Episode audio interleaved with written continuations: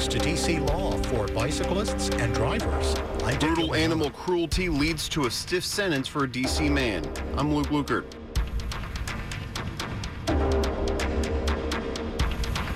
It's 7 o'clock.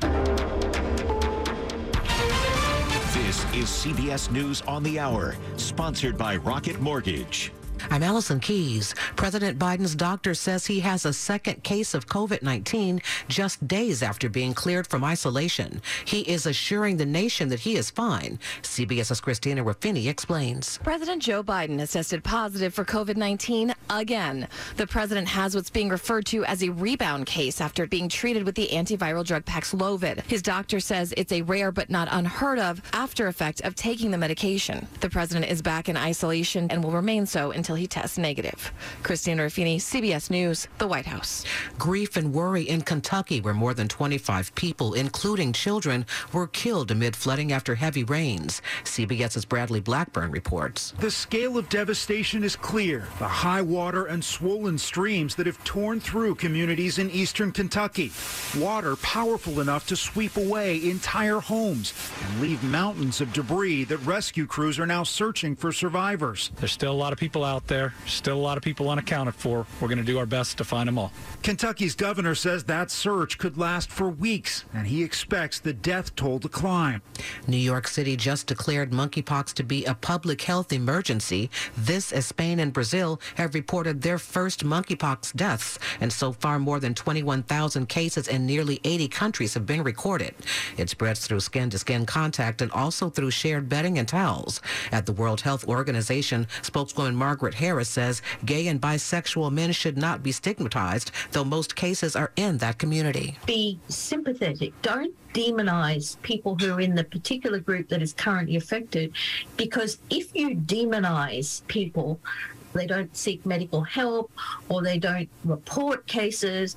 In West Virginia, two people are dead after a gunman opened fire in a nail salon. Summersville Police Lieutenant Alec Anderson. In total, the shooter shot and killed two victims. Our officers quickly arrived on scene, engaged, and shot the shooter. The shooter was transported to Summersville Regional Medical Center where he was pronounced dead. Have you checked those Mega Millions tickets yet? Announcer Jen Crow. The winning numbers are 67, 45, 57, 36, 13, and the gold mega ball is 14. The $1.34 billion prize is the second largest lottery jackpot in history, Illinois State Lottery Director Harold Mays says. The winner has 12 months from the date of the drawing to claim their prize. However, if they, they only have 60 days from the date of the drawing to choose whether or not they want to take the cash option. The $2 winning ticket was sold at a Speedway gas station in Des Plaines. This is CBS News. This hour's newscast is presented by Rocket Mortgage. Need to know what it takes for a home loan to fit your budget and your family? Rocket can. It's 7.03. It's Saturday, the 30th day of July, 2022. 83 degrees outside, down to the upper 60s overnight.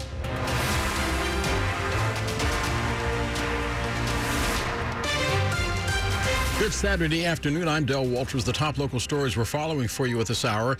A picture perfect Saturday afternoon until gunmen opened fire in northwest D.C. Police say officers responded chasing a car a few blocks where the gunman was then shot. Executive Assistant Police Chief Ashan Benedict says the shootings broke out around 4 o'clock in the Brightwood Park neighborhood. Two vehicles were heading northbound on Georgia Avenue, opened fire on a group of individuals that were on Longfellow walking. The individuals shot at returned fire. Two people were hit.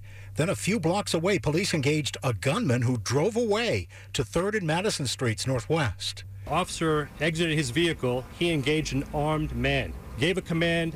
Those commands were not complied with, and he discharged his weapon one time. Police say the gunman was critically injured. Chief Benedict says four guns have been recovered from both shooting scenes. In Northwest, Dick Uliano, WTOP News. D.C. police say they are searching for two cars, one black, one green.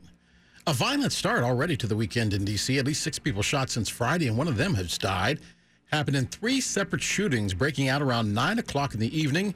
The first happening on Alabama Avenue near F Street Southeast. A man and a woman had to be taken to the hospital. Excuse me, the man later died. Then minutes later on Darrington Street Southeast, police found two men who had also been shot. Then two other men found shot on Rhode Island Avenue near Brentwood Road in Northeast. They're all expected to be okay. And earlier yesterday, man was shot and killed near the D.C. Maryland line on Wheeler Road in southeast. And a district man will spend months behind bars after being convicted for animal cruelty. In June of 2018, D.C. police and the Humane Rescue Alliance arrived to a home on Brothers Place in southeast D.C., where they found a dog hanging from a fence. It was dead and it had not been fed in over a day and a half. The owner, Jaquan Jackson, also told police he had an alligator. A month later, the HRA and police came with a warrant and removed the five foot long reptile that had been kept in a plastic container. They also found another canine with wounds from dog fighting, including an open gash with exposed bone. In all, they removed about a dozen dogs. Jackson will now spend 90 days in jail, and he is banned from owning an animal for a decade. Luke Lukert, WTOP News. We're learning new information regarding a woman accused of shooting her husband inside a D.C. hotel last week. Police say it followed accusations he molested children at her daycare in Maryland.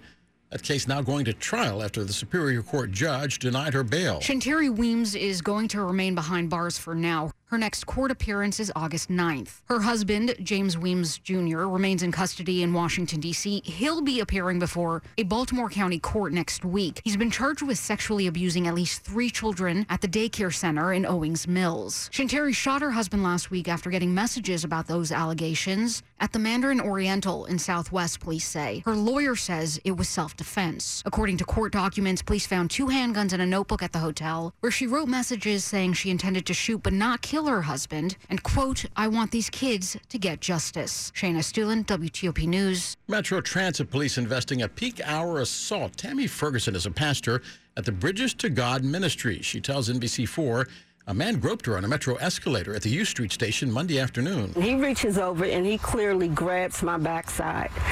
Because I'm thinking, what is going on? I thought somebody was up against me or something from behind. Earlier this week, a TikTok video showing a 21 year old woman who said she'd been threatened and sexually harassed at the Foggy Bottom station.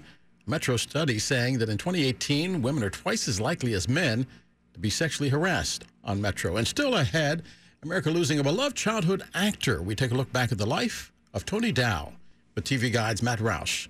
It's 707. Court Furniture Outlet's huge 50th anniversary sale has been extended. Come into Court Furniture Outlet today and discover why Court Furniture has been the secret destination for home stagers, designers, and savvy business professionals for 50 years. Court Furniture prices are always super low because they lease their furniture for use in model homes, movies, and television, by home stagers and corporate offices. And when the furniture comes back, they sell it for pennies on the dollar. Now save even more on an incredible selection of new and previously leased furniture and decor for the home or office. All on sale